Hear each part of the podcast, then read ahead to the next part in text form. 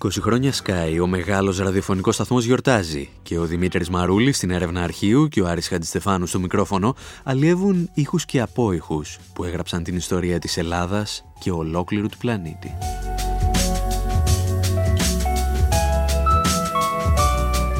Δύο δεκαετίες το ραδιόφωνο του Sky διαβάζει ποίηση και αν ξεκινήσαμε την εκπομπή με τον Κώστα Βάρναλη να ρίχνει άμμο στα γρανάζια του συστήματος, μπορούμε να συνεχίσουμε και με έναν ποιητή που φρόντιζε να ρίχνει μάλλον λάδι. Ο νομπελίστας Οδυσσέας Ελίτης, εδώ μελοποιημένος από το συγκρότημα «Μωρά στη φωτιά».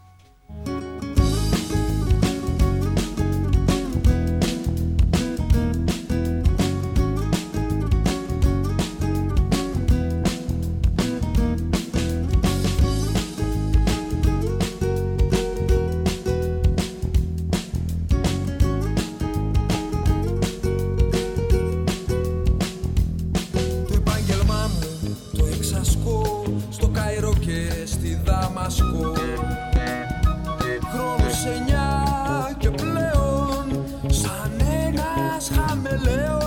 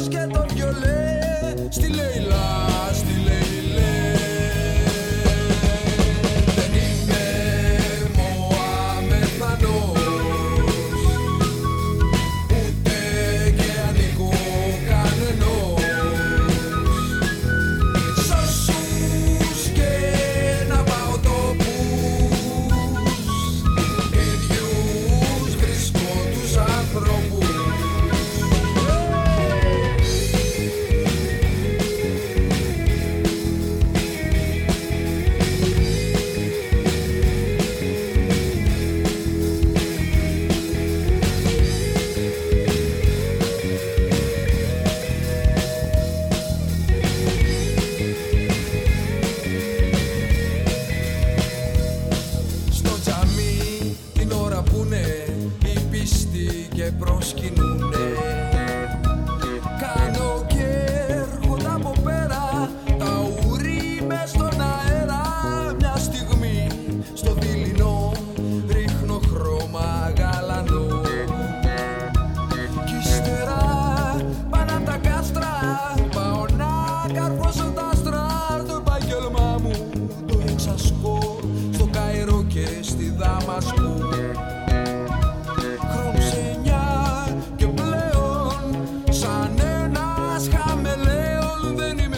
ενώ το συγκρότημα «Μωρά στη φωτιά» δίνει μια διαφορετική διάσταση στο ποίημα «Χαμελέων» του Οδυσσέα Ελίτη, το 1996 μπαίνει στο στούντιο του Sky ο Κώστας Καζάκος για να απαγγείλει από την προτελευταία συλλογή του Ελίτη τα ελεγεία της Οξόπετρας.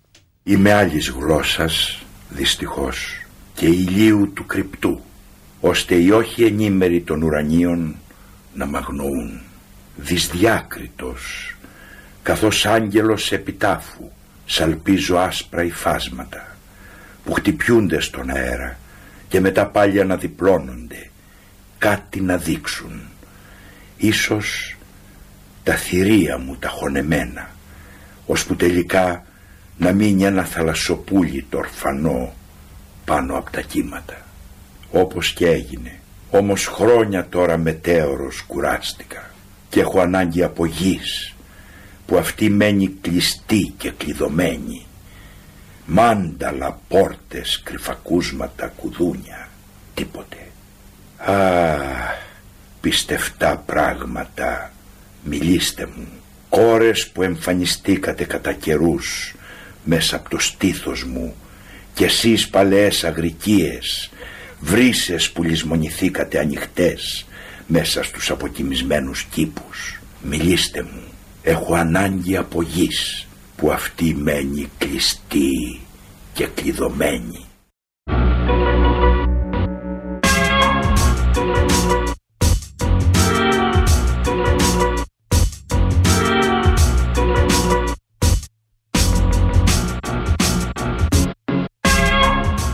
Η ποίηση του Οδυσσέα Ελίτη θα αποτελέσει σημείο εκκίνησης για δεκάδες Έλληνες καλλιτέχνες.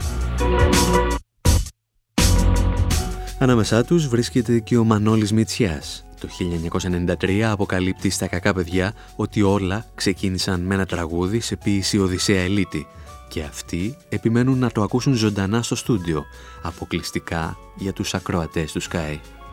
Ξεκίνησαν με ένα τραγούδι του Άξιο Ποιο; Ε, της αγάπης αίματας το νομίζω. Της αγάπης. Πάμε να το πούμε όλοι μαζί γιατί αξίζει αυτό το τραγούδι. Πάμε, ναι. Να μην μας το πούμε με, με, με Ναι. κιθάρες. Πες το έτσι. Τη Γκάι. αγάπης αίματα μου Ε, το- προφίλωσα. Πάρα το ξέρω, για. Μπράβο.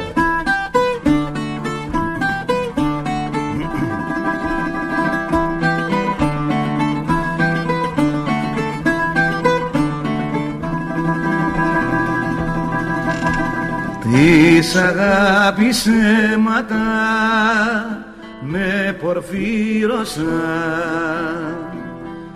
με χαρές ανίδωτες με σκιάσανε. Οξυδώθηκα μες στην οτιά των ανθρώπων. Μακρινή μητέρα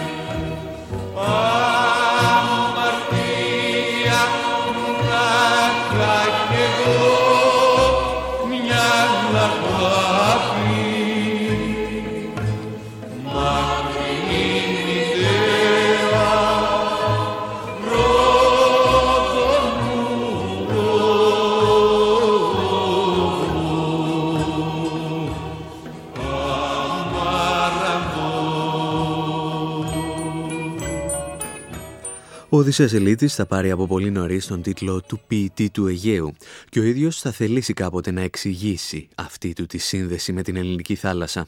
Ένα ηχητικό ντοκουμέντο που μεταδόθηκε από τον Sky την ημέρα του θανάτου του στις 18 Μαρτίου του 1996. Έτσι σιγά σιγά το Αιγαίο άρχισε να αποκτά για μένα ένα βάρος διαφορετικό. Ήταν ο ομφαλός αυτού που ονομάζουμε ελληνικό πνεύμα, ήταν ο φορέας της πεμπτουσίας των αξιών του. Υπάρχουν τόποι που είναι απλώς ωραίοι, υπάρχουν άλλοι που έχουν σημασία επειδή στο χώρο τους αναπτύχθηκε ένας ορισμένος πολιτισμός. Στο Αιγαίο συμπίπτουν και τα δύο, συνδυάζονται και τα δύο είναι μια μοναδικότητα γιατί δεν πιστεύω ότι υπάρχει πουθενά αλλού αυτή η συνεχής διείσδυση στεριάς και θάλασσας και αυτή η καθαρότητα.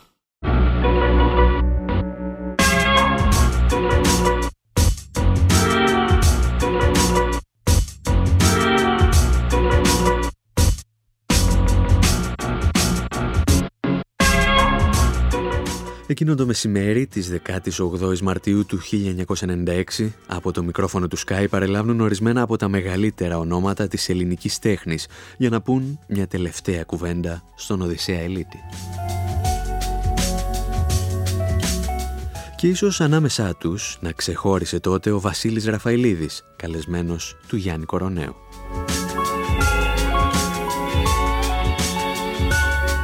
Απέναντι σε τυπικότητες και κοινοτοπίες που συνήθως ακούγονται σε τέτοιες περιπτώσεις, ο Ραφαηλίδης τολμά να δηλώσει ότι κατά βάθος πάντα προτιμούσε το Σεφέρι. Πέθανε το μεσημέρι σε ηλικία 85 ετών στο σπίτι του επί της οδούς Σκουφά ο μεγάλος μας ποιητής Οδυσσέας Ελίτης. Να ακούσουμε όμως τον κύριο Βασίλη Ραφαηλίδη. Είναι στην τηλεφωνική μας γραμμή. Κύριε Ραφαηλίδη, γεια σας. Γεια σας. Τι μπορούμε να πούμε τώρα; Ε, μόλις έμαθα και εγώ την είδηση, την ε, φοβερή αυτή είδηση από το σταθμό σας, θα μπορούσα να, θα μπορούσα να πω πρόχειρα πως ε, δεν είναι τυχαία η σύγκριση που γίνεται συνήθως ανάμεσα στους δυο νομπελίστες ποιητές, τους Έλληνες, τον Ελίτη και τον Σεφέρη, και όχι γιατί είναι νομπελίστες, αλλά γιατί και οι δυο αντιμετωπίζουν την ελληνικότητα, τον ελληνισμό και κυρίως την ελληνικότητα, του τι σημαίνει δηλαδή του να είσαι Έλληνας, με ένα εντελώς διαφορετικό τρόπο ο καθένας τους. Ο Σεφέρης είναι ελεγιακός, φιλοσοφημένος βαθύτατα, ε, δεν ε, ε, κραυγάζει ποτέ. Ο Ελίτης αντίθετα μοιάζει σαν κληρονόμος του Περικλή Γιαννόπουλου. Πιστεύει που, δηλαδή πως η ελληνικότητα του να είσαι Έλληνας είναι πρόβλημα τόπου όπου κατοικείς. Αναβλύζει τρόπο την αυτή η ελληνικότητα μέσα από την ελληνική γη. Ε, από εδώ και η προσήλωσή του σε αυτό το ελληνικό τοπίο, σε αυτή την ελληνική φύση, στο Αιγαίο κυρίως, το ελληνικό Αιγαίο του Ελίτη. Και εν πάση περιπτώσει από εδώ ίσως ξεκινάει και η περιπλοκή του τελευταία χρόνια με την πολιτική για πρώτη φορά όταν έκανε μια δήλωση υπέρ του Σαμαρά. Ε, νομίζω πως ε, ήταν μια δήλωση η οποία προσδιορίζει και τον τρόπο σκέψης, τον πολιτικό τρόπο σκέψης του Ελίτη, αλλά και που μάλλον δεν τον κολακεύει και που ο Σεφέρης δεν θα την έκανε ποτέ, την έκανε άλλωστε πολύ διαφορετικά, λίγο πρέπει να φτάνει μιλώντας για τη Χούντα, όταν ο Ελίτης δεν μίλησε βέβαια για τη Χούντα. Εν πάση περιπτώσει, είναι ένας πολύ μεγάλος ποιητής. Ε, προσωπικά αν ήταν να διαλέξω ανάμεσα στους δύο μεγάλους Έλληνες ποιητές, τους σύγχρονους, τους δύο νομπελίστες, θα διέλεγα το Σεφέρι, είμαι σεφερικός ας το πούμε έτσι και όχι ελίτικος, αλλά αυτό δεν σημαίνει απολύτως τίποτα.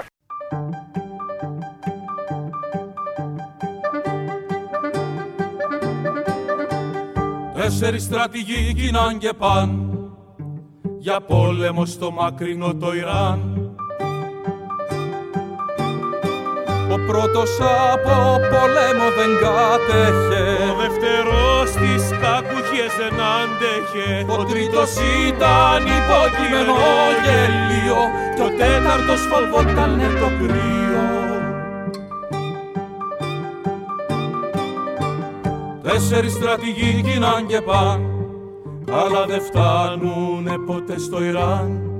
Αλλά δεν φτάνουνε ποτέ στο Ιράν. Ο πρώτος από πολέμο δεν κάτεχε Ο δεύτερος στις κάτουχες δεν άντεχε. Ο τρίτος ήταν υποκείμενο γελίο Κι ο τέταρτος φοβότανε το κρύο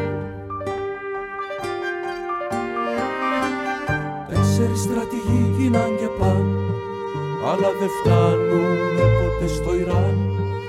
Αλλά δεν φτάνουνε ποτέ στο Ιράν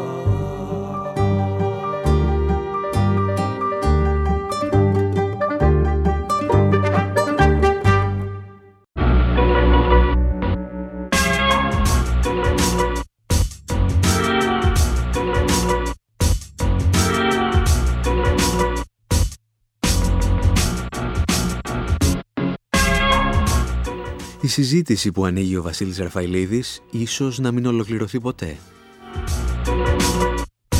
Η Ελλάδα του Ελίτη και η Ελλάδα του Σεφέρη ίσως να είναι συμπληρωματικές, ίσως όμως και να είναι αιώνια αντικρουόμενες.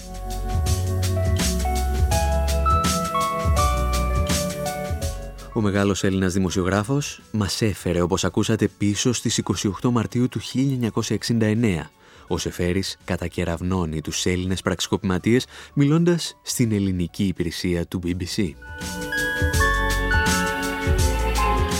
Μια δήλωση που λόγω και της μετέπειτα συνεργασίας του Sky με την ελληνική υπηρεσία του BBC θα μεταδοθεί πολλές φορές από αυτόν εδώ το σταθμό. Είναι μια κατάσταση υποχρεωτικής νάρκης, όπου όσες πνευματικές αξίες κατορθώσαμε να κρατήσουμε ζωντανές, με πόνους και με κόπους, πάνε και αυτές να καταποντιστούν μέσα στα ελώδιστε κάμενα νερά.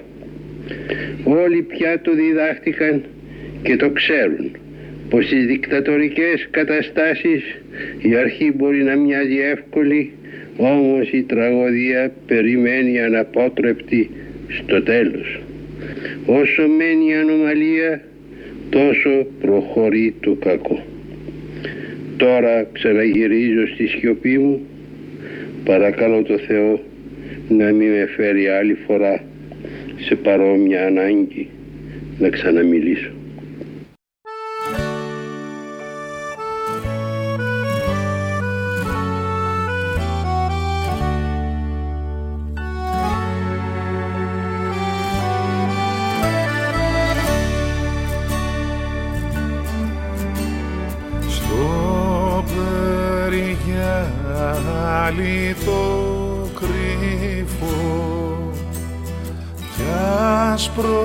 Σαν περιστέρι.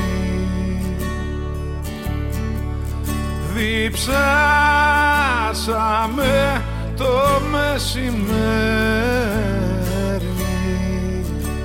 μα το νερό γλύφω διψάσαμε το μεσημέρι μα το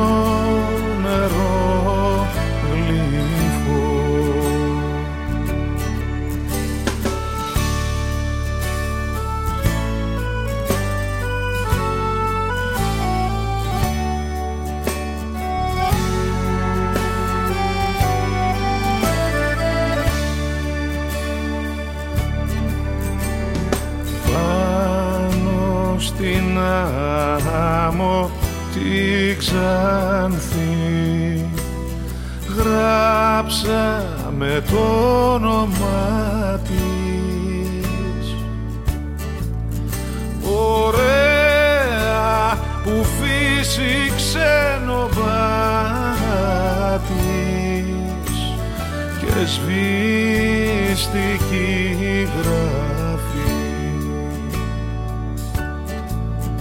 ωραία που φύσηξε νοβάτης και σβήστηκε γράφη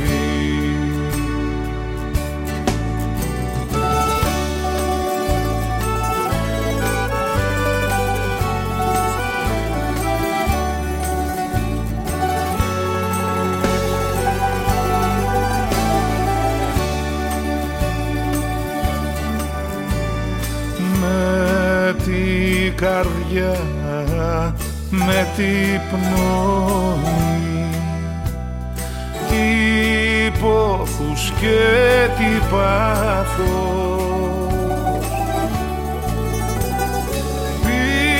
Πήραμε τη ζωή μας λάθος.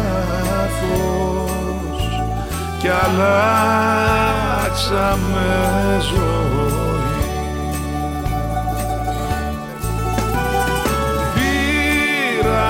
πήραμε τη ζωή μας λάθος κι αλλάξαμε ζωή. Θα αφήσουμε τον Γιώργο Σεφέρη να κλείσει αυτή την εκπομπή και θα τον συνοδεύσουμε με ένα ποίημα του Καριωτάκη. Θα ξαναβρεθούμε την επόμενη Κυριακή, αναζητώντας και πάλι την ποίηση στο αρχείο του μεγάλου ειδησιογραφικού σταθμού της χώρας. Από τον Δημήτρη Μαρούλη στην έρευνα αρχείου και τον Άρη Χατζηστεφάνου στο μικρόφωνο, γεια σας. Εδώ τελειώνουν τα έργα της θάλασσας, τα έργα της αγάπης. Εκείνοι που κάποτε θα ζήσουν εδώ που τελειώνουμε, Αν τύχει και μαυρίσεις στη μνήμη τους το αίμα και ξεχυλήσει, ας μη μας ξεχάσουν τις αδύναμες ψυχές μες στα σφοδίλια. Ας γυρίσουν προς το έρευος τα κεφάλια των θυμάτων. Εμείς που τίποτε δεν είχαμε, θα τους διδάξουμε τη γαλήνη.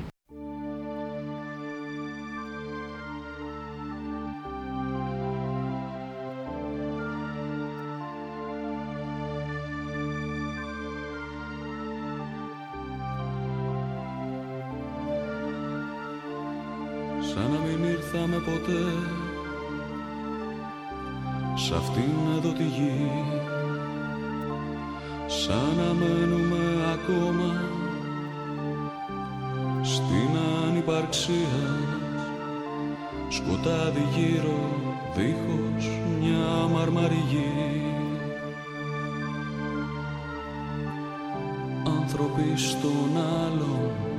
Τη φαντασία